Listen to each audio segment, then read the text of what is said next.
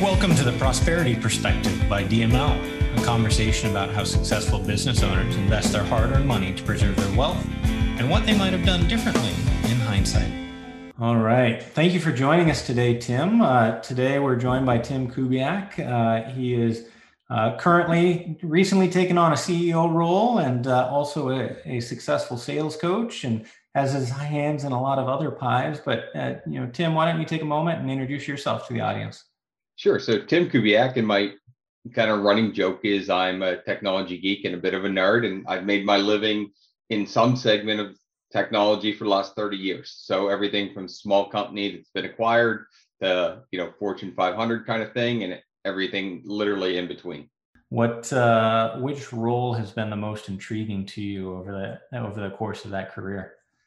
You, you know, the one I referenced the most, and there are two. Um, I did a global job, and we kind of talked about it as we were chatting before we hit record for about a decade. And learning to do business in other countries and cultures and dealing with the legalities and import export and the currency and consumer rights in different countries was a fascinating education.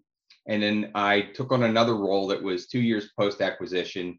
Um, it was a European based company and it was a US expansion and I built out a team. So it was a well-funded startup, about 250 million a year in the US when I stepped in. And it was fascinating. And I got a 10-year education in 16 months. Those are cool. When you get those opportunities, right? So hard to pass up, and so much perspective uh, they provide you as you go through your career. Um, what was your play, favorite place to to go to in the global role? So in the global role, I, I I, I laugh. I use the Marriott at Heathrow like my own house for a couple weeks a quarter. So I would go into the Netherlands. I would go into Germany. Um, you know, one of my favorite cities, ironically, is Berlin. We didn't do a ton of business there, but I did get to. I had the luxury of being able to spend weekends in different countries just like we might go to a different state for a long weekend. So I would end business at noon in whatever country I was in, and I would do all the tourist things over the weekend, the walking tours and the locals things, and you know, eat in the local restaurants and get that. So Berlin is one of my favorites. I can move through London better than my own city that I live in, right? So I guess that really is the answer right there. Very cool. Never made it up to Berlin, but uh, we did get to be in Munich for Oktoberfest and uh, down on the Black Forest. So we had a good time in Germany when we were there. But uh, fascinating place. It is, and it changes so much. Every city has such a different feel in my mind. Right? You go to Dusseldorf, or you know, you go to Munich, or you go to Frankfurt, and they all feel different. Yeah and it's those uh, that local nuance right in terms of the culture and the perspective uh, for a long time i was gearing my career to be a ceo of a multinational uh, speaking several languages lived uh, i lived in peru brazil spain china uh, all to prepare myself for kind of the role that you had um, yeah. and uh, you know that part just fascinated me i loved the ability to you know see different things from different perspectives and gain insight uh, from being in those cities. Yeah, yeah, and I think that's something that if you haven't lived abroad, you really can't appreciate. Right? You can't learn it in school. You can't even learn it with friends from different cultures quite the same way as being there. Yeah, couldn't agree with you more. It's uh, one of the things I strongly encouraged my siblings was to spend time abroad uh, my wife did it as well, and you know we'll encourage our kids to do it uh, when they get there as well. So, um, so one of the key kind of question that we like to ask on on this podcast is kind of help us understand what your strategic framework is as you're thinking about you know where you place your um, in extra profitability, right? So as you went through your early career, you likely hit a point where you no longer had to worry about uh, putting food on the table, taking care of yourself. You've got you know extra dollars that you're trying to figure out what to do with, right? Uh, entrepreneurs are often pouring it back into the company. Other people are looking for you know a bigger house or uh, you know investment strategies or real estate. Kind of how did you think about you know how you allocated your money early on as you were in this journey? so the first thing I'll say is I have a bit of a German car thing. So that was the bad habit I had to break. And my wife was great at that. So we got sensible with our car investments because nobody cared if I showed up in a Mercedes or a Toyota Camry. But man, when the maintenance bill came up, I heard about it. So, you know, one of the things we did is we settled in on a lifestyle and we do travel more as we've aged, right? So we've been smart and done things there that have enabled us to do that, but we haven't upgraded other parts of our life. If you look, I drive a 2007 car, it's 2021. Can I go buy another car? Sure. You know, will I someday? Yeah, maybe, right? When it breaks down and it dies. Um, you know, we've invested in maintaining the things we have. We haven't upgraded our homes. I'm not two Cadillacs and a boat, obviously, kind of guy. Um, and that's enabled me to do other things. Travel's a passion, right? And, and obviously, traveling internationally for work gave me a lot of opportunities, but it's also given me the chance to make bets on companies that I'm part of, to be part of other companies that I would have never gotten the opportunity to, and frankly, leverage and grow there. And, and look, it's it's like the stock market, right? Sometimes it goes up, sometimes it goes down. I have had things that I thought were good go bust and that's part of the risk. But that's the trade off that I've taken. Can you share maybe one of the stories of uh, you know those investments or those companies that you invested in kind of early on, and kind of how you thought about that, and uh, what enabled you to be able to take that that chance or that risk at that point in your career? So you know one was post acquisition out of my first kind of big job so I, I, literally came into the tech industry as a sales assistant working in the warehouse for what was then a $20 million a year turnover company. Um, about six years later, we got bought out. I was in my late 20s and I had an $80 million in total P&L control for my division to grow. Timing, a lot of things were in the right space at the right time, but it was a great part and I had a great set of mentors early. Uh, Jack, who owned the company, Tony, who was my original boss, who I replaced, you know, a year after I got there and jumped a bunch of people, you know, and being able to take the risk into my first real full entrepreneurial venture came when Jack had sold the company. I had a I had a stay package. I lived through the stay package. You'll see this is my history, by the way. Somebody gets bought, I get a stay package. I go take a risk because I, you know, if you're smart, you have a bit of a cushion. In that case, I went and took a risk with two people that had been previously customers as a startup, and it didn't work out. It was a lesson in partnership. So I had to go back and I ended up doing a turnaround, which was a whole nother experience as part of that. But it really led to me understanding business from an owner's perspective, you know. And yes, I burnt cash. And at one point I was a million two in the hole to creditors, right? And had to do the collections and do all of those things you have to do when you own a business that just get taken care of when you work for somebody else. You see it on the sheet, but it's not you making the call. It's not your personal guarantee that's assuring everything, right? For sure. It's very different. And a lot of the listeners obviously um, own their own businesses and have gone through that or are going through that, right? In terms of the uh, the pressures, right? And the fact that you have so many multiple jobs, right? From janitor to CEO and everything in between, uh, you got to get it covered uh, and find a way to make sure the business, you know, succeeds. But um, one of the things you had mentioned, you said if you're smart, you have a cushion. What does that mean to you? And you know, how do you define a cushion? And how did you get to the point where you're obviously smart? So I assume you had a cushion. How did you get your cushion? You know, part of it came from, and it wasn't easy early, right? When you're young and maybe your family's younger, you're not earning at the same rate, it, it's starting to put things away but if you start from day one, and I, my daughters are young adults, one is 27, one is 22, and the message has been, I don't care if it's 5% right out of the gate, put money away, right? And yeah, it, it's there when you need it, right? Not just for retirement, but beyond that.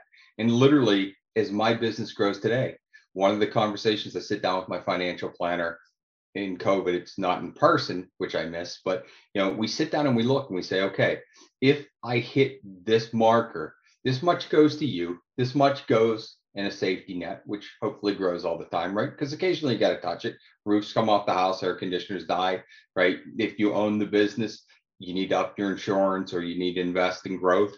You have it there and you're not cash strapped to do it. And that's really kind of how you build it. And it's deciding where you spend the money.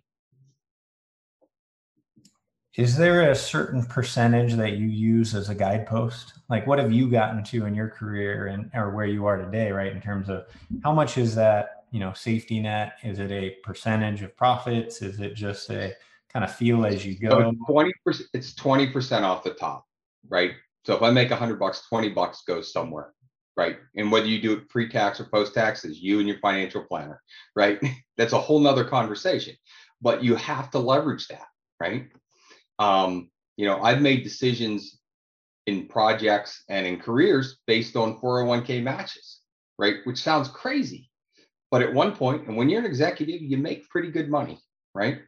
So if they're going to match you up to 10% of your annual earnings, not counting EBITDA bonuses and stuff like that, but you target OTE, you have to factor what that's worth to you when you decide to take a role. Now, I know that's not a business ownership decision, but it's certainly a decision you make for your own financial futures.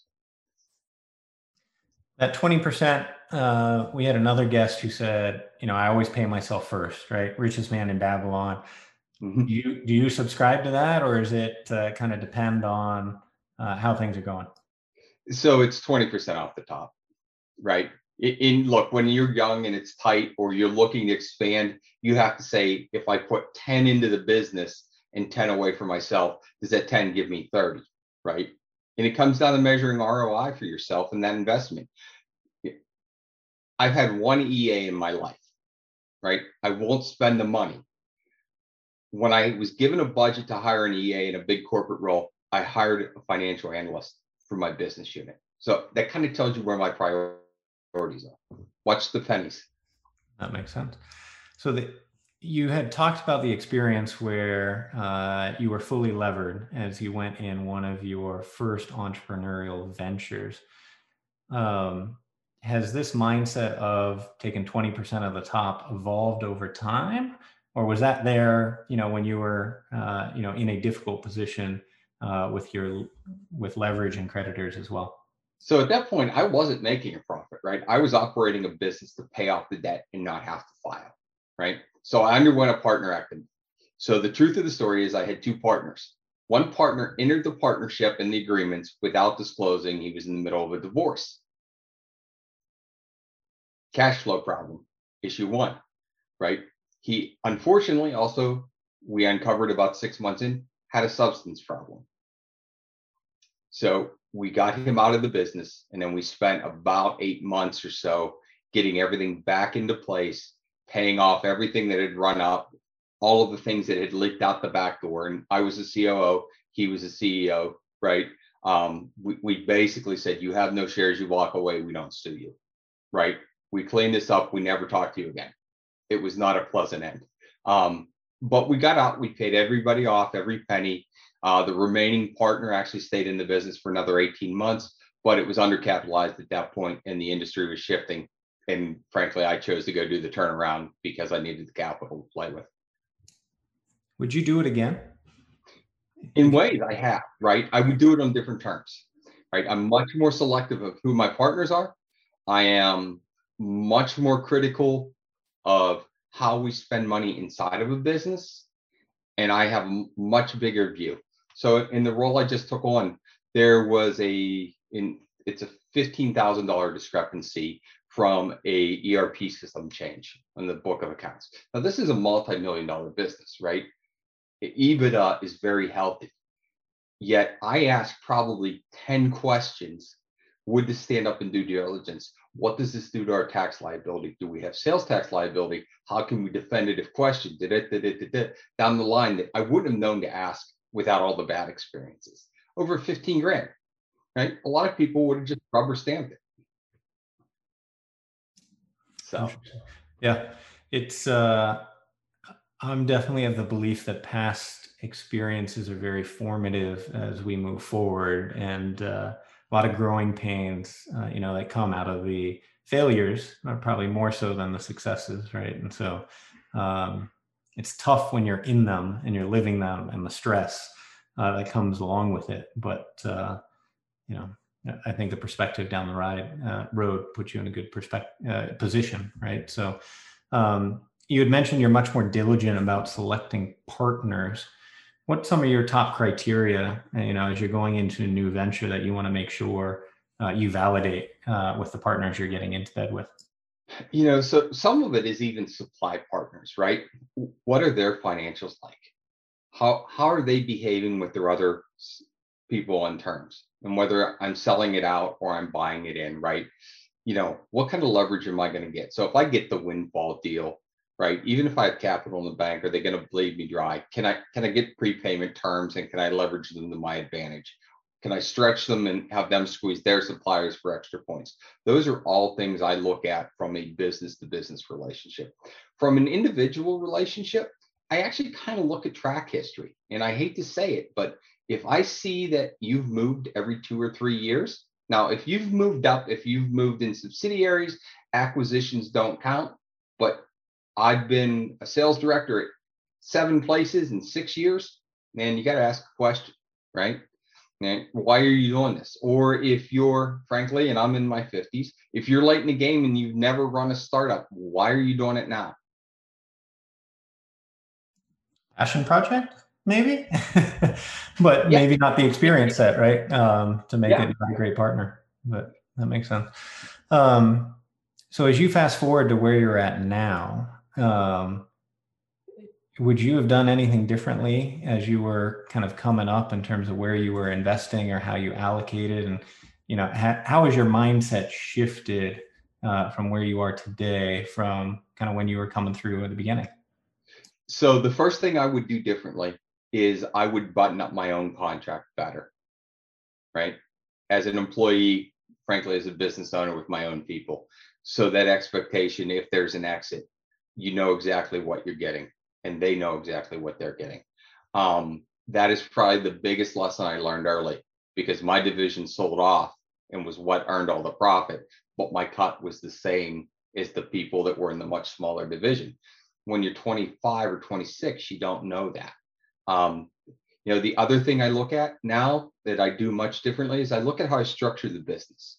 And somebody gave me the piece of advice probably 20 years ago now is no matter what business you're in, it will look different in seven years. Don't think it's going to be the same. So you have to think about what you're going to wind down and what you're going to grow into. Doesn't mean you change businesses, right? I'm in technology. Technology shifts every day, but at the end of the day, I solve business problems with technology. You know, if you're a roofer or if you're in concrete, the, the way you pour the technology to do it may change what your customers are expecting. Look at how houses have grown. Look at a house from the 60s versus a house, you know, well, pre COVID, right? And we're still in good economic times. They're still building McMansions, but we had the 2008 blip. Um, you know, look at how that's changed, and look at how you have to staff and the technology with that, and figure out what you're going to exit. You had mentioned the contract piece, right? As you were going through, and what you would take. So, if you're an employer, right? Because that's probably where most of our listeners are. Um, generally your default is hey i'm going to hire people right? They're either going to be commissioned or salaried. Um, how do you recommend or coach that they kind of broach that topic to someone who might not be asking? So so the first thing is set the expectations right? How many times has the business owner walked in and said my sales team can't sell right? They're not doing x or y the truth is sometimes they can't sell the truth is sometimes the expectation isn't there I know I've come in with a number of clients and they're like, these guys aren't hitting the number. They don't work like I work, you know, whatever the issue is. You can't expect them to. So you need to be much more prescriptive. So what's, and it's not about pure metrics. Metrics are for Google and Facebook, but there has to be activity, right? What's the activity you expect? Have you told them who to target? And have you worked them through the process? Now, if you've done that and you've buttoned that up from a sales perspective, it's fine. Do the same thing on your finance side, right? You know, what's your inventory turns if you're carrying inventory? You know, can you run closer to just in time without compromising customer quality? Set that up. And I honestly believe everybody in the business should have a piece of the action based on the success of their area. Right. so when you say piece of the action, are we talking a uh, profit incentive plan or profit sharing plan? Are we talking ownership stake in the company for future sale? Like, how do you think about that? So executives, if you're really going, if you own a small business and you're truly going to build it with the idea of exiting, and this happens a lot in tech, right? You know, yeah, I people show up every day on my door and say, I'm going to do this and sell it in 36 months. No, you're not. You don't have any customers. But if you do, here's what you need to look at. And by the way, here's the bill. Um, right. But if you're looking at making strategic investments and there's somebody that has a skill, right? If you're in the drywall business and you have the last guy in the market that can do the old school plaster, then you know you have to judge that value. Do you want to cut him into ownership? Probably not. That's a nightmare down mind, right? Do you want to cut him in for, you know, booking more business or expanding jobs as a success fee, even if he's not in sales, if he's a craftsman? Yeah, maybe. Right. Not only is it more work, it, finance, if they collect your money sooner, you know, give them a kicker. By the way, it doesn't have to be all the money in the world. Not everybody's completely coin operated, even though I pretend they are, right? Uh, it can be recognition. It can be time off. It could be a dinner you know, with the staff. It could be a gift card for them and their family. But you have to have a marker in there so when they hit and exceed what the expectation of the job is, they get a little extra reward. It doesn't have to kill the bottom line. Good. Uh, all, all helps to align incentives, right, and align yeah. uh, the workforce. Yeah. What's um, what's something that excite of the things you're working on today? What's the thing that gets you most excited that you're like, finally I get to spend some time thinking about or doing X. What is that for you? For me, the, the new role it gives me the chance to go back to a pure channels play where I don't deal directly with end users. Um, so I'm dealing with distributors and VAR channels, and that's an ecosystem I've known for 30 years. So that's exciting, and it's also giving me the chance to, frankly, take a company that is in the North American market space and help them with the UK and the continental Europe expansion. So that's to me very exciting, you know, because I know what's there and I know some of the pitfalls of those markets, but I also know the upside and the opportunity. You going back to the uh, Marriott at Heathrow and Berlin stops? Ho- hopefully not with as much regularity, but it would not break my heart to go back to those places. Very cool.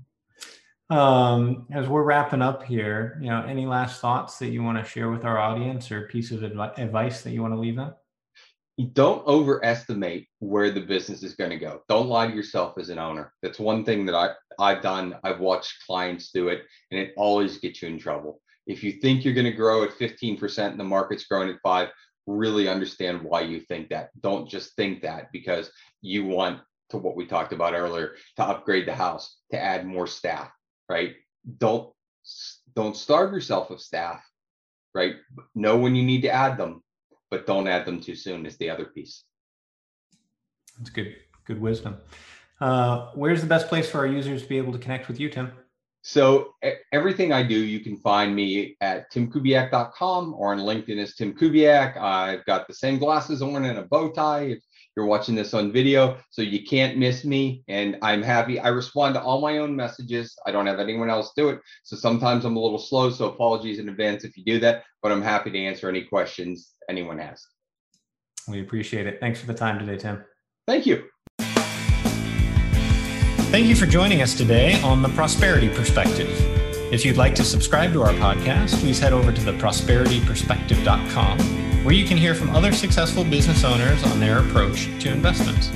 On our website, you'll be able to learn more about how DML Capital currently helps other business owners, like yourself, diversify their investments and grow their wealth. Take our short quiz to see if you're ready to take the next steps towards your financial success.